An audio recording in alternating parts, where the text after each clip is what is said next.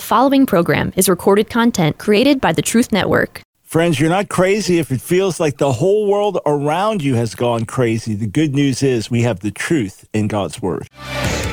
It's time for The Line of Fire with your host, biblical scholar and cultural commentator Dr. Michael Brown. Your voice for moral sanity and spiritual clarity. Call 866 34 Truth to get on The Line of Fire. And now, here's your host, Dr. Michael Brown. What is it that stands in the way of complete rebellion in every society on the planet? What is it that stands in the way of the world completely losing it and absolutely self destructing? Well, on the one hand, there is God's restraining power, and in certain ways, He works so as to not allow total chaos to happen while still giving us certain liberties and freedoms of choices. At the same time, it is the presence of God in His people it is the word of truth in his people, where we are the salt of the earth and we are the light of the world. And as we stand strong, it stops our society from totally going crazy. Without the church, there would be absolute madness.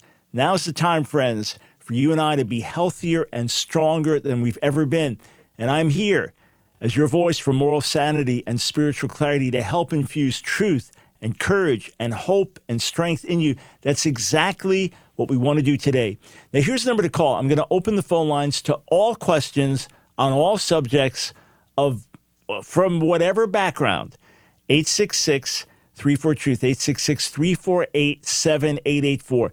That means, as we've done hundreds of times, I warmly extend an invitation to those who differ with me to those who have different perspectives, be it culturally, be it morally, be it politically, be it religiously, be it theologically, by all means, give us a call 866 34 Truth. All right, let me give you some perspective that I hope will be helpful. There are some in our broader society, especially people who are non Christian, non religious, who will look at many conservative followers of Jesus in America and think, why do you guys have this fixation on homosexuality? Why do you have this fixation on transgender issues? Why do you guys get so worked up over this? I, I mean, it's just a tiny percentage of the people and just live and let live. Why are you so fixed on this? What, what you have issues? I understand people asking those questions. But here's what the people asking those questions may not know.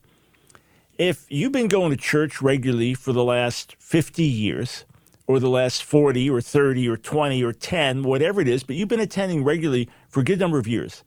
I doubt that on a Sunday morning, you have heard more than one message in a year that just focuses on issues having to do with homosexuality or transgender activism. Maybe you haven't heard one sermon in many, many years.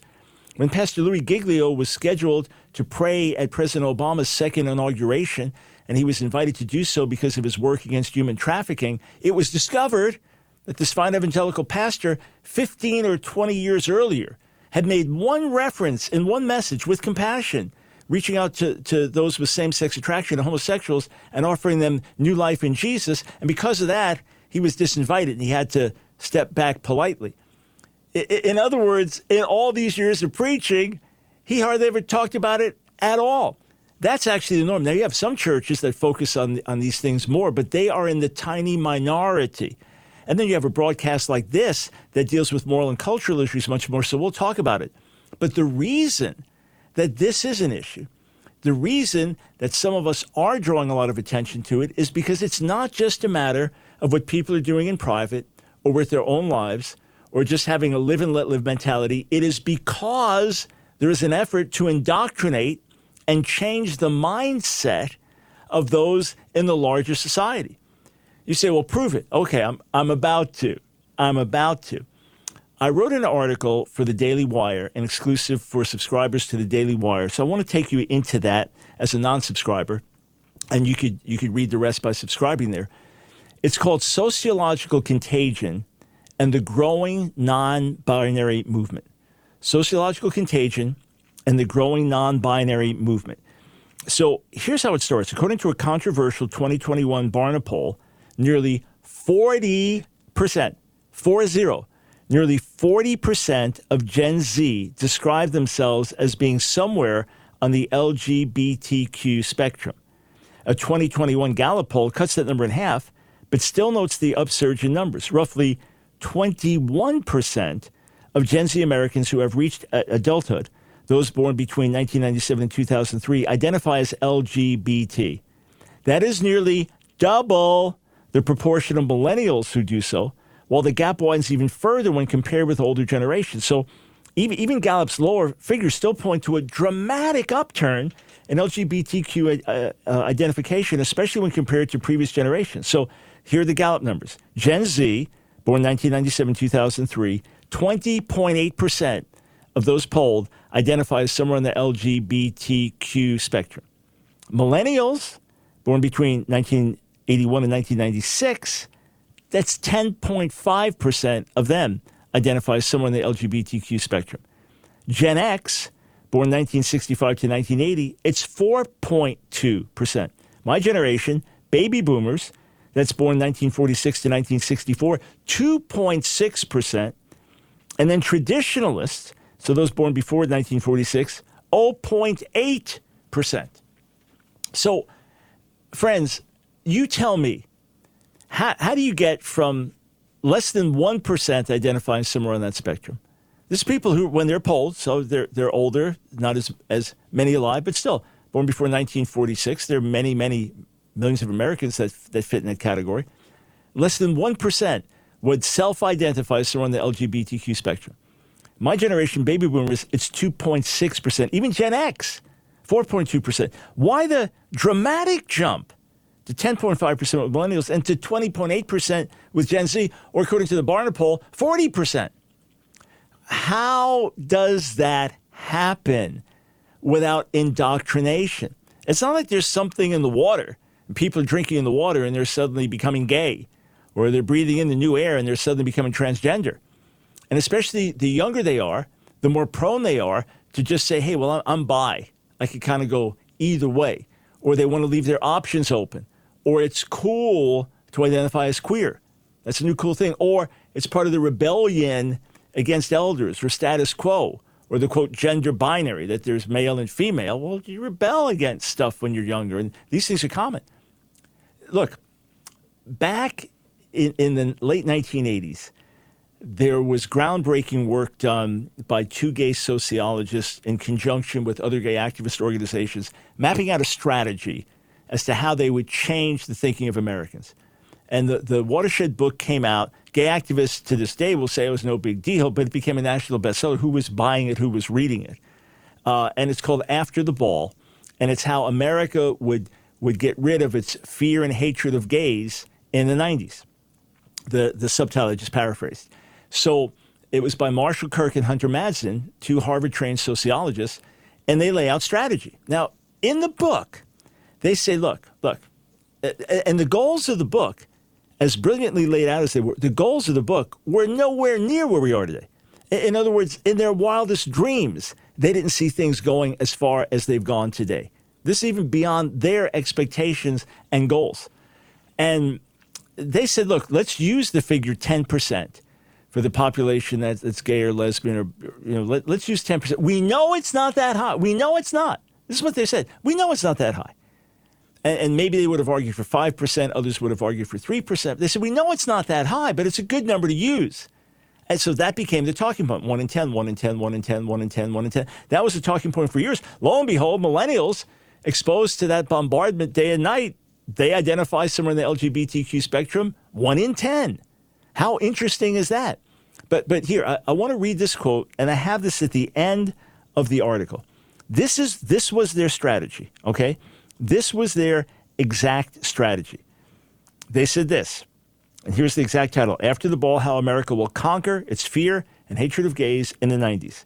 Their goal was, quote, the conversion of the average American's emotions, mind, and will through a planned psychological attack in the form of propaganda fed to the nation via the media. This, this was their strategy, and they lay it out brilliantly in the book. All right? Let, let me read this to you again. This is their goal the conversion of the average American's emotions, mind, and will through a planned psychological attack in the form of propaganda fed to the nation via the media. Now, you add into that the educational system, medical professionals, social media, peer pressure, and the results have been devastating. And it, it's what psychologists would refer to as sociological contagion that something spreads through a society and people just get caught up with it. And it's as if it's in the water or in the air. It's just out there. And especially now with social media and smartphones and everybody being constantly connected to, you just get bombarded instantly and constantly and, and brainwashed and indoctrinated. And it's just, it's like a flood, an absolute flood. And people are influenced. Add to that demonic deception. Add to that Satan and his hordes working, working behind the scenes to destroy people's lives.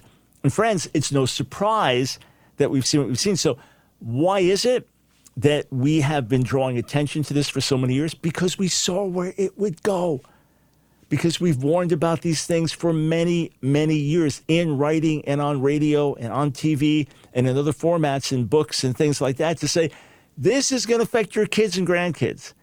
This is going to affect our very liberties. This is going to be the principal threat to freedom of religion, speech, and conscience. That's why we have raised these issues. Now, as for sociological contagion, how many of you are old enough to remember the Cabbage Patch dolls? In fact, I would, I would love to hear from some of you who were kids. Around 83, I think the craze exploded.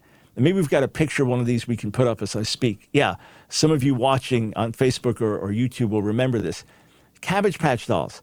I remember when, when our daughter, who was what, maybe six years old when the craze hit, she just she had to she had to have a Cabbage Patch doll. This is before there was social media and, and we didn't have a TV in our home, but she had to she had to have one. And I, as a good father, had to get one for her if I could. And, and there, I mean, families would camp out overnight at the store that's going to have them. They'd attack each other violently. It's just a craze. And then afterwards, the kid throws the doll aside, doesn't care about it anymore. Do you remember, if, if you were a kid back then, do you remember what you felt like or why you had that desire? I'd love to hear from you if that's the case. Or a parent, you remember living through this. It's an example of sociological contagion, but now it's not a doll. Now it's kids saying, I'm queer, I'm trans, I'm bi. Friends, this is why we must bring moral sanity and spiritual clarity. Let's do it together. Be right back.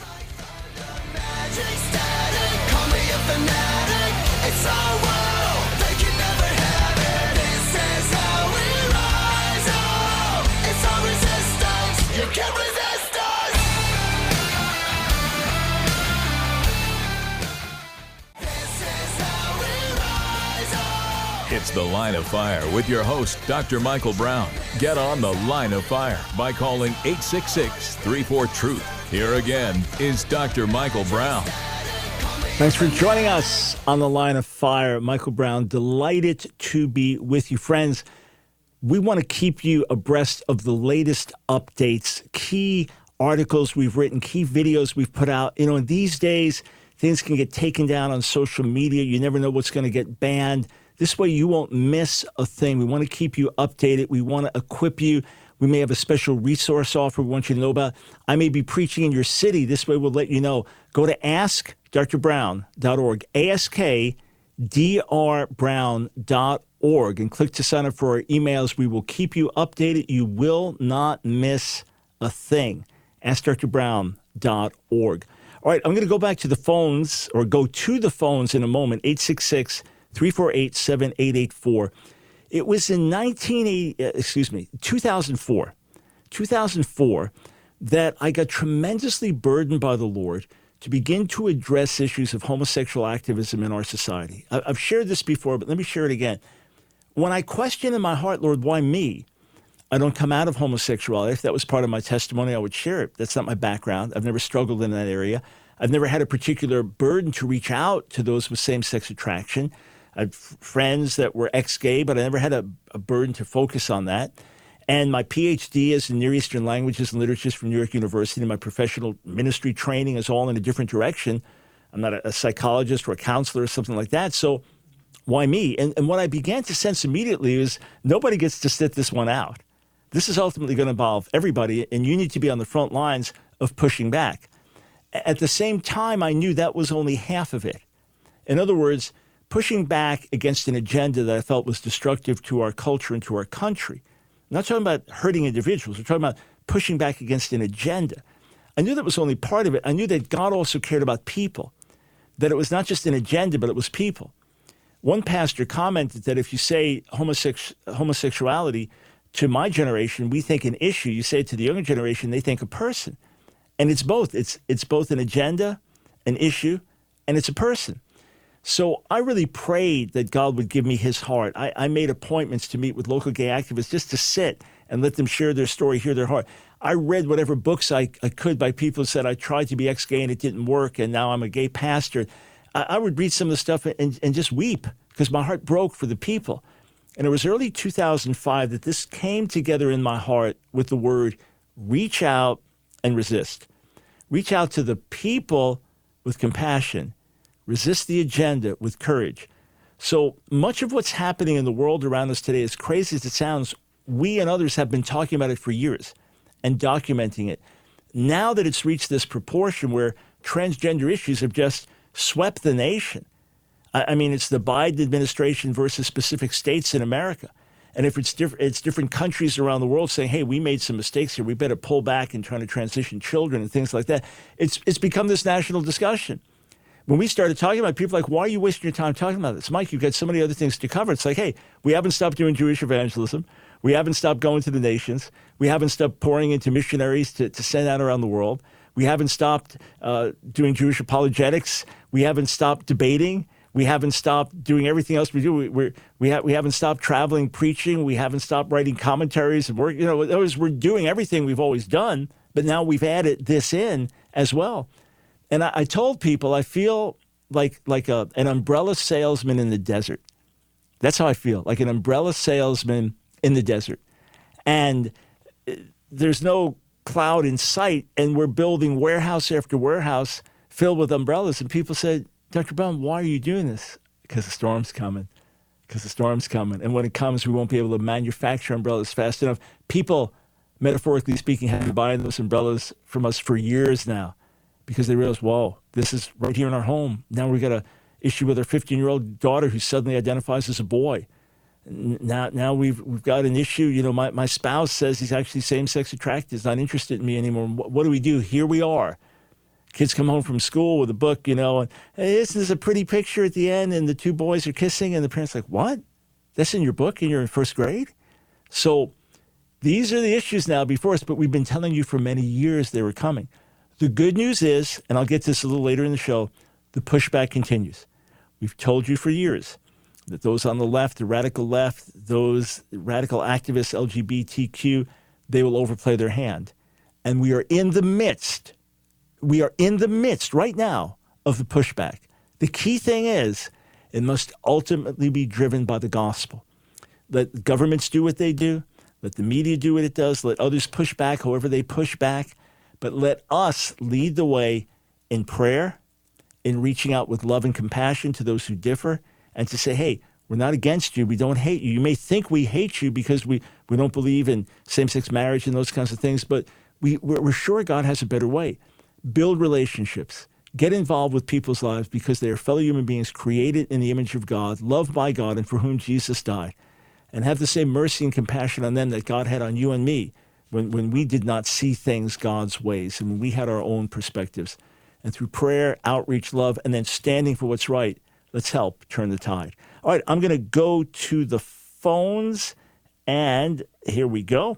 Let's go to Glenn in Dayton, Ohio. Are you listening on Truth 106.5? Is that the, the frequency in Dayton? I sure am. Yep. All right, cool. All right. Well, glad I remembered it from a caller the other day. What's up, sir?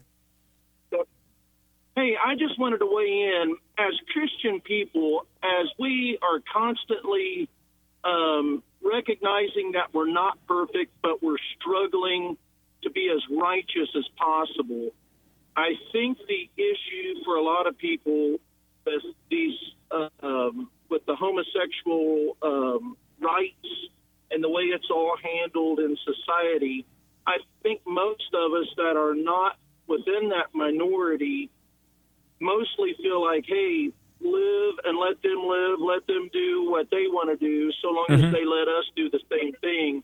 However, they're, from my perspective, those folks are pushing their agenda very, very aggressively um, down our throat on our children. And to me, that is um, where, unfortunately, the gloves kind of come off because my number one responsibility um, is to protect my children's innocence with everything that I have.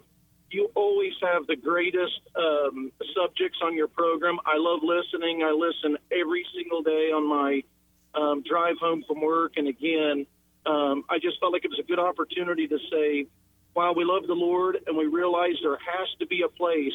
I was in a management meeting at work yesterday, and we were discussing we're all like little Legos. We all, some of us are bigger, some of us are smaller, but as you fit together to make a bigger picture, um, there is a place for each one of us. It's a matter of figuring that out. And boy, it hurts like the Dickens when one of us gets stepped on. But yeah. for as far as as far as our point of view mostly goes, though, I think most Christian people say we would sit back and be passive, we would turn the other cheek. But there's coming a point here to where it just feels like um, the homosexuals, the LGBTQ community um, has gained some momentum, so they feel like they got to keep the momentum going, and they're just. We feel like I, I feel like I'm, I can safely speak for many others as well, and say we feel like they're just jamming it down our neck, and yep. there's such a minority. We don't feel like that minority has the right to control the rest of our majority. With all due respect. Yeah, and Glenn, I, I appreciate you weighing in, and thanks for being a regular listener. Shout out to everyone listening on 106.5 Truth in Dayton. We, we welcome you as one of our new stations. Uh, make sure that you get our updates. AskDrBrown.org. Sign up there. We'd love to stay in touch with you. So here, here's what's important to understand. I, I saw this immediately. It became very clear when I, I remember reading the book by Alan Sears and Craig Osten, The Homosexual Agenda, which said this is the principal uh, threat to freedom of speech or freedom of conscience in America. And I thought, wow, it is. It, it really is. So here's what I began saying years ago those who came out of the closet want to put us in the closet. Now, now here's the progression. We're talking about activists, right? They're the ones aggressively coming out of the closet, marching the streets, making demands, etc. So they come out of the closet and, and they said, we want our rights. We, now, look, let's look at it from their perspective. This is the way we've always been. We didn't ask to be like this. It's as natural for us to be homosexual as it is for you to be heterosexual. This is be the gay activist argument, right? And if you're you're listening, gay lesbian, and you think I got this wrong, then then tell me. Call in 866-34 truth and tell me. So here's the thing. In their in their minds, we we want to be able to have our relationships openly. We want to walk down the streets holding hands like a heterosexual couple. Could why why should there be a law against it? Why should we be discriminated against at work? You know, boss finds out that you're in a same sex relationship, but you do your job fine. Why should we lose our jobs? So we just want to be treated fairly with equality under the law. And, and you believe what you believe, that's fine. Just live and let live. We, we, we want our rights. Well, then it moved from that to we demand you recognize our rights. Not just we want our rights, but we demand you recognize our rights. Then it moved to we're going to take away your rights. Then it moved to we're going to put you in the closet. And in point of fact, that's why this is such an issue. In other words, if this was not a matter of redefining marriage for the whole nation, right, and basically codifying you as a bigot if you don't accept that, if, if it was simply a matter of, hey, you have your relationships, you do what you do, we're not invading your homes and telling you you can't. If your gay church wants to pronounce a blessing ceremony, whatever, but just don't try to change the whole society remake our whole ideology and now mandate that this must be taught in our schools. But see, that's the inevitable direction. It has to happen. It ha- it, this is the way it must go in terms of the direction of the activism. That's why we've given the warning for so many years. That's why we've been shouting it from the rooftops because of the inevitable trajectory. Now the question is, as it's gone this far, What are we going to do as God's people? We'll be right back.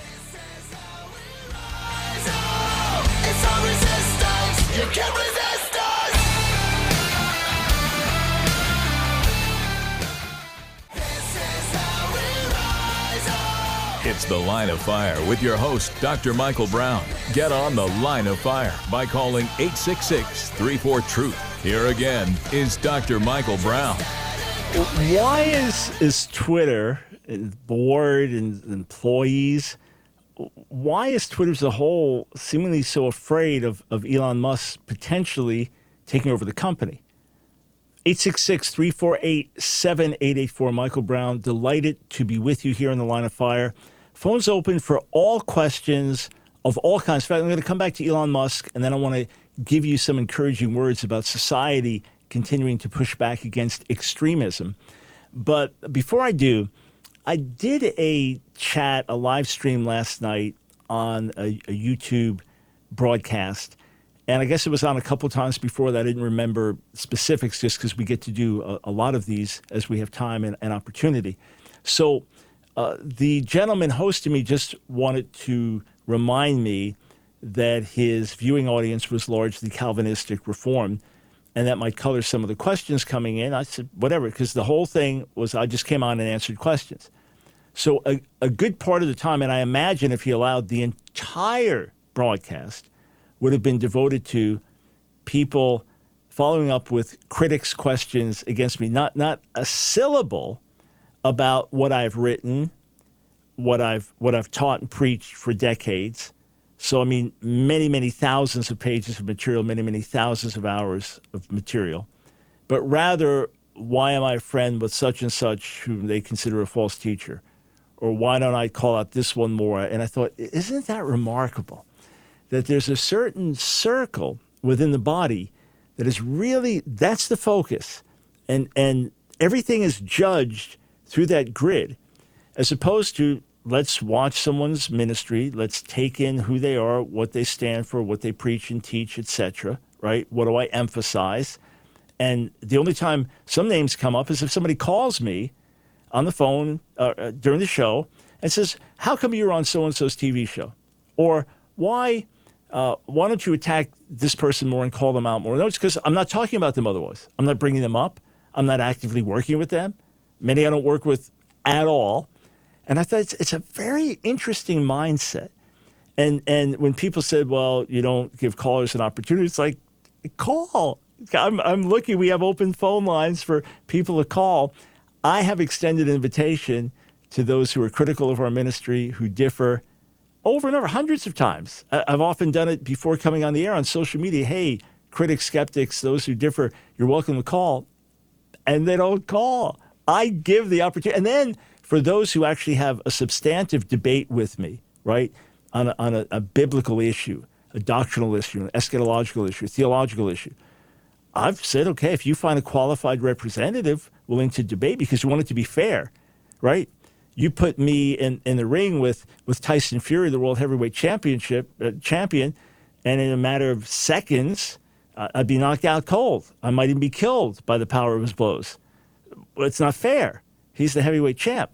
Well, the same way, you can put me into debate someone, even if their points are good points, but they're just not qualified to do it. So I, I defeat them in the debate. What does it prove? So I want it to be someone that's qualified, a good representative from the other side. When I'm asked to speak on college campuses on, on controversial issues, I request, rather than me giving a lecture, can you find someone, one of the professors, or someone qualified, recognized by the community there, that can take the other side and debate me so people can hear both sides? I've tried to do that for years. We, we, we had a, short lived debate program on, on the Awakening Network that was just up for a few months and then had to shut down. But the challenge was to get people willing to debate me in a fair debate where everybody gets equal time. So I'm trying to put relevant issues on the table day and night, and we don't get a lot of takers willing to challenge. Well, it's not good on, on radio because you control the mic. Now, let me be candid. I'm on shows as much as the door opens that are hostile to me, as long as I get to speak in other words, they control the mic, they control the agenda, but at least I got a shot at it. I'm going to try to get my voice out. But you say, nope, I won't do it unless it's fair, neutral, moderated. Great. Let us have a fair, neutral, moderated debate on any of the key issues we talk about here, any of the key things I stand for. Let's do it. And these days, and this, of course, is our schedules permit, but these days you don't even have to be in the same physical place to do it and get all the funding for the video cameras and the right audio setup and the building to host it. You can just do it online. Yeah. So my door remains open. The fact is, these issues that a small group of people with, with passion focus on, it's not the focus of 99.9% of you listening and watching, which is why we're here together. I just want to mention that just for the record that my door remains wide open. Okay. so, Elon Musk, I'm not looking to him as a bastion of godliness. He's definitely saying some good things that I agree with, pushing back against the radical wokeism of our culture, right? Absolutely clear on that. And there are some things he's saying in terms of concerns about Twitter that are very valid concerns in terms of freedom of speech. And personally, I'd love to see him take it over and, and, and open it up the way that he talks about opening up and see with his genius if things could be expanded in a much healthier way. Because right now, just just bear in mind on Twitter, uh, not only does Twitter have the power to ban the, the most powerful man on the planet at that time, President Trump, but there are major media figures, uh, people with millions of followers. And if they will dare say on Twitter that a biological male remains a biological male, no matter how many hormones that person has, no matter how many sex change surgeries they have, they remain a biological male, they get you banned on Twitter. I, I mean, it is that radical, that extreme. So what's the fear? What's the fear? So here's here's an article uh, on C- CNBC. Elon Musk buying Twitter could have quote grave implications for civil rights, says Urban League. And then here's here's the actual quote here. Uh, in a letter Monday to Twitter chairman Bret Taylor, this is Marc Morial, president of the National Urban League, said Musk has expressed concerning views around content moderation and free speech that are counter to the principles of creating an online community that is safe for marginalized communities and protects our democracy. Said, without key protections and safeguards, much of the concerning activities we see on Twitter, including white supremacist propaganda, racial, religious hatred, voter suppression through election disinformation, algorithmic bias, discrimination, the hardening of our national discourse are likely to proliferate under Musk's ownership. So, so first, that's, that's a massive presumption. That is a massive presumption that'll proliferate. The fact of the matter is, groups on the radical left have all kinds of freedom of speech. And it's even been documented. You have some uh, Iranian leader calling for the annihilation of Israel, and he keeps his account. And then, then you just say Richard Levine will always be a male, even if his name is changed to Rachel, and you get banned. So it's completely the other way. All this is just trying to shift things. Now, here are my own views on how much freedom of speech should be allowed. It's really simple. Now, I need an attorney on with me and maybe some social media legal expert to, to flesh this out. But to me, it's really simple. Are there categories of speech that are forbidden under law? Right? We have freedom of speech is a fundamental American right. But that doesn't mean you are entitled to all speech, correct? There are things that will break the law. In other words, if you stood on a street corner, and let, let's let's say you're a white supremacist, and you go into a black neighborhood, and you start screaming out, "All right, we're going to go to house number here, address here. We're going to burn this house down. We're going to shoot and kill everybody in there." and I'm going to give you instructions on how to use your weapon, I would be fairly sure that that would be illegal, rightly so, under our free speech laws. On the other hand, if if you stood in a street corner in the middle of the city and said white is the best race, as despicable as that comment is, attacking other races, I think it's it's free. Just like when you have a black Hebrew Israelite extremist there uh, saying that that white uh, white man is the manifestation of Satan, as as perverse and corrupt as that is, saying freedom of speech to do it. So, in my mind, the social media platforms are the same. Social media platforms are the same. That if it's legal on a street corner, it should be legal on social media. Is it legal on a street corner to hold up naked pictures? Shouldn't be. Shouldn't be. Well, same thing on your social media platform. So you have certain filters, and, and certain things could be banned and prohibited, but otherwise there's freedom. And, and as it's been said, real freedom of speech is to allow people that you disagree with to say disagreeable things, right? All right. Let me give you a bunch of highlight examples, and I'm going to go back to the phones. A bunch of highlight examples of areas where society is pushing back. Some of it is, is political, legal. Some of it is is uh, just grassroots kinds of things. But let's let's take a look at this and um, some examples of pushback in our society. Let's see, and, I'm going back a couple weeks uh, on, on some of these to catch up. How about this from from Fox News?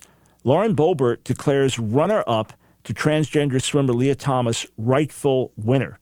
So here you have Colorado GOP Rep Lauren Boebert, who was leading a resolution in the House of Representatives to honor the runner up to transgender swimmer Lia Thomas as the rightful winner of the NCAA's women's 500 yard freestyle swim. I mean, it has to happen, this pushback against the absurdity of a biological male smashing records of, of biological females.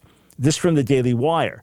Uh, audience wants content they believe in, not woke corporations who hate them. Daily Wire CEO unloads on Disney, and, D- and Daily Wire says, "Hey, we're going to put 100 million into investing in programming for children uh, because Disney's gotten so uh, activist and corrupt in their approach." Uh, how about this? Wall Street Journal: Oberlin College loses its appeal. A court upholds a 31.2 million judgment against the Ohio school for defaming a local business. You just can't do what Oberlin participated in doing. And the courts have said absolutely so. Uh, how about this? This is big. March 31st.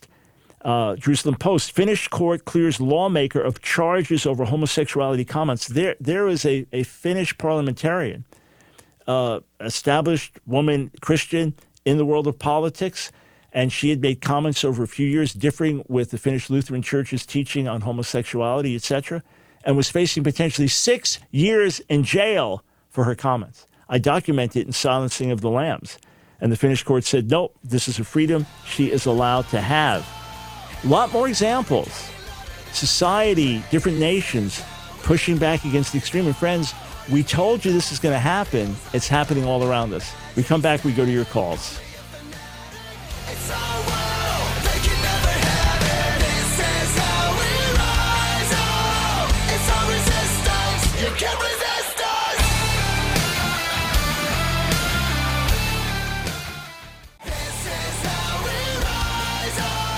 It's The Line of Fire with your host, Dr. Michael Brown.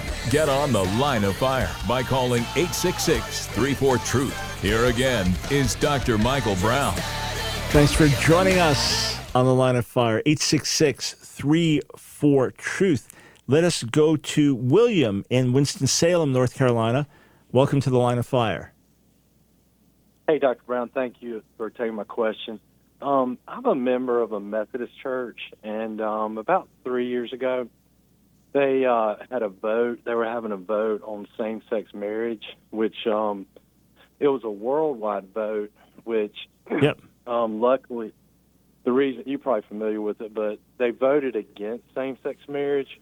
But my the church I attend, um, I was pretty much discouraged because it pretty much fractured our church. Because I would say um, half of the people were, were for same-sex marriage and half were not.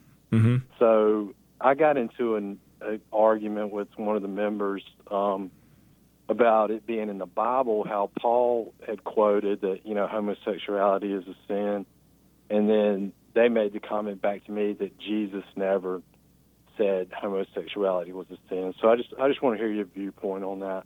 Yeah. So first, ask them a question what did Jesus say about a husband beating his wife? The answer is nothing. Well, does that mean it's okay for a husband to beat his wife? So you first want to expose the the the ridiculousness of the question. If if I say what did Jesus say about kidnapping children specifically? Well, he didn't address that specifically, does that mean it's okay to do it? So you just want to expose the argument from silence, how bankrupt it is. Having said that, the answer is yes, Jesus does address this three separate ways. Now, he didn't need to because everyone knows that first century Jewish teaching absolutely forbade homosexual practice. In fact, it was considered to be so uncommon in Jewish circles that it was fine for two men that were maybe studying in a study hall together to share a bed because homosexuality was just not an issue. It was considered that off limits uh, for, for Jewish men. But even so, Jesus addresses it in three separate ways. Number one, Matthew 5, verse 17. I'm going to I'm going to give you a link to a video that will lay this out very succinctly in six minutes. So, number one, in okay. Matthew 5, verse 17, Jesus said he didn't come to abolish the law, but to fulfill it. So, what does he do with the moral commandments of the Torah? Like it says, don't commit adultery. He takes it higher and says, don't even commit adultery in your heart, right? It says, don't murder. He takes it even higher. Don't hate your, don't hate your brother. So, in the same way, we know that Leviticus flatly forbids homosexual practice, saying it's detestable in God's sight. So, Jesus takes the moral commandments of the Torah higher. He doesn't abolish them, right? He fulfills them, he brings them to their fullest meaning. That's the first thing. Then in Matthew 15, beginning verse 19, Jesus says that what, what comes out of your heart defiles you, not the food you eat that comes in your mouth, but what comes out of your heart that's what defiles you. So he then lists the sins of the heart. One of them is sexual immorality, and it's in the plural in Greek, porneia. That means all forms of sex outside of marriage defile the individual. That's Matthew 15. That absolutely included homosexual practice in his day. Then Matthew 19, verses 4 through 6, he defines marriage as the union of one man and one woman as God intended from the beginning united for life. So he tells us what marriage is in Matthew 19, 4 through 6, the union of one man and one woman for life. He tells us in Matthew 15 that all sexual acts outside of marriage defile. And he tells us in Matthew 5 that he reinforces the Torah's moral commandments. So there's no question where he stood on it. There's no question where Paul stood. There's no question where Moses stood. So you've got the wish, the issue, the, the witness of Moses, Jesus, and Paul, which is overwhelmingly strong. And and of course, Paul writing to the Corinthians says some of you used to be like that. You used to be adulterers. You used to be engaged in homosexual practice. You used to be drunkards, but you're not anymore because you've been changed through the gospel. So that's the that's the hope of the gospel. As for the Methodist Church, sadly, the whole reason that the vote for same-sex quote marriage was was shut down was because of conservative churches, Methodist churches that held to the Bible in the continent of Africa and in countries like Russia. Uh, otherwise, if it was left to America, the Methodist Church of America has gone liberal by and large. The conservative part is very small.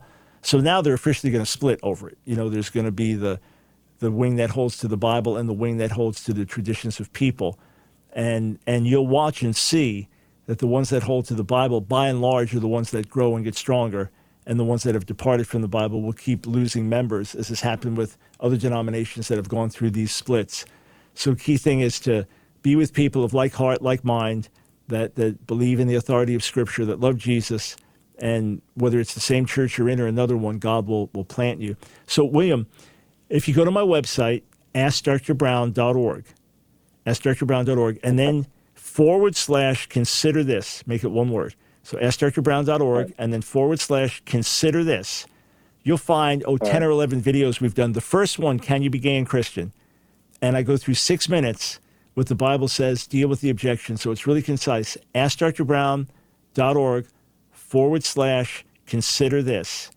And then you'll okay. see the very first video, Can You Be Gay and Christian? Circulate it to your friends. You'll find it very helpful. And these issues are clear as day, which is why there was never really any debate about it until after the sexual revolution of the 60s and going into the 70s. Endless commentaries that there's just almost no debate about these things because it was universally understood what marriage was a man and a woman. Even if you could have polygamy or things like that, it's still understood the two essential ingredients one man, one woman.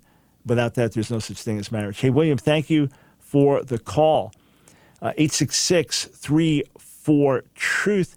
Let's go to Bruce in Duluth, Minnesota. Welcome to the line of fire.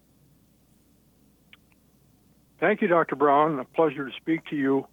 I um, wanted to get your views, and this is not on today's topic. Yep, but, that's okay. Um, what are your thoughts about the video series, movie series put out by Dallas Jenkins called The Chosen? Right. Do you feel so, it is um, edifying to believers like myself? right. So or- I, I've only watched, uh, uh, sir, I've, I've only watched select episodes. I have friends of mine that absolutely love it. I mean, solid believers absolutely love it. And for sure, I'd far rather, far rather that people are watching that than so much of the trash that's out there. My problem is, as a biblical scholar, the moment something deviates or is slightly different historically, I get distracted. So I want to go back to it. I, I have it on, you know, like, eh, when I'm done just writing and praying and everything, just going to chill for a little while and, and maybe watch something. I've got it ready to watch. Uh, I got, but I've only watched select episodes. So my take would be, of course, it's not going to give it exactly the way the Bible does, but if it's presenting a true picture of, of Jesus in terms of the basics of the gospel, and people can watch that and learn from it, wonderful. But but I can't say more, just because uh, even though it's such a sensation that's out there, I, I have not, I have not watched more of it, and I get hung up in ways that most wouldn't get hung up. I mean, little details that okay, let me let me try to get over that and take it in as a whole. So I'll, I'll give an update hopefully in the weeks ahead. And let's see, Mike in Burlington, North Carolina. Time is really short, but I, I'm ready to dive in. Are you there? Are you there, Mike? All right, t- tell you what, you must be listening on radio, so this is a little bit behind. What I see on my screen is how do I talk to a gay couple? So I know you want, want to elaborate on it, but I want to make sure I get the call in before we're out of time. So, so Mike, I would speak to a gay couple the way I would speak to any two other human beings. In other words, they are fellow human beings. They're created in the image of God. Jesus died for them, and they need to be saved. Not simply because they're a gay couple. The fact that they're practicing homosexuality is just a manifestation of their fallenness and lostness, just like we're all lost without Jesus. So I would just get to know them. I would be a friend. I would take an interest in their lives. And then as the door opened, I would talk to them about spiritual things. As the door opened, I'd say, I'm a follower of Jesus. Well, certainly that's going to spark things. If they claim to be gay Christians, oh, we love Jesus and we're married and, and, and we go to our church and we're active in our community, then say, hey, so the real issue is what does the Bible say? Could we agree on that? And if they say, well, it has many different interpretations, okay, so then they're they're not even really claiming to be Bible believing Christians. If they do claim to be Bible believing Christians, ask them, hey, could we like study the scriptures on this together? Is, are, are you willing to do that? Or maybe you give me a book to read and I give you a book to read. Uh, maybe watch that video I just mentioned. Can you be gay and Christian? Say, hey, would you watch this? Right? And, and again, that's askdrbrown.org forward slash consider this. And you'll see it, first video that pops up, Can You Be Gay Christian, uh, on, on the screen there. So ask them maybe, w- would they watch that with you? Or maybe watch a debate uh, where, where I and a colleague are, are debating gay pastors and things like that. And if they don't claim to be Christian, then it's just a matter of how do you lead them to the Lord? And maybe one's open, one's not. Same if, if it's a heterosexual couple. But love on them as fellow human beings, get to get to know them, take a genuine interest in their well-being, and it may be one of them is open to the gospel, the other's not. Proceed like that. If they claim to be Christians, then it's one approach. If they don't claim to be Christians at all, another. May the Lord use you as a witness. Friends, we're out of time. Next broadcast, thoroughly Jewish Thursday.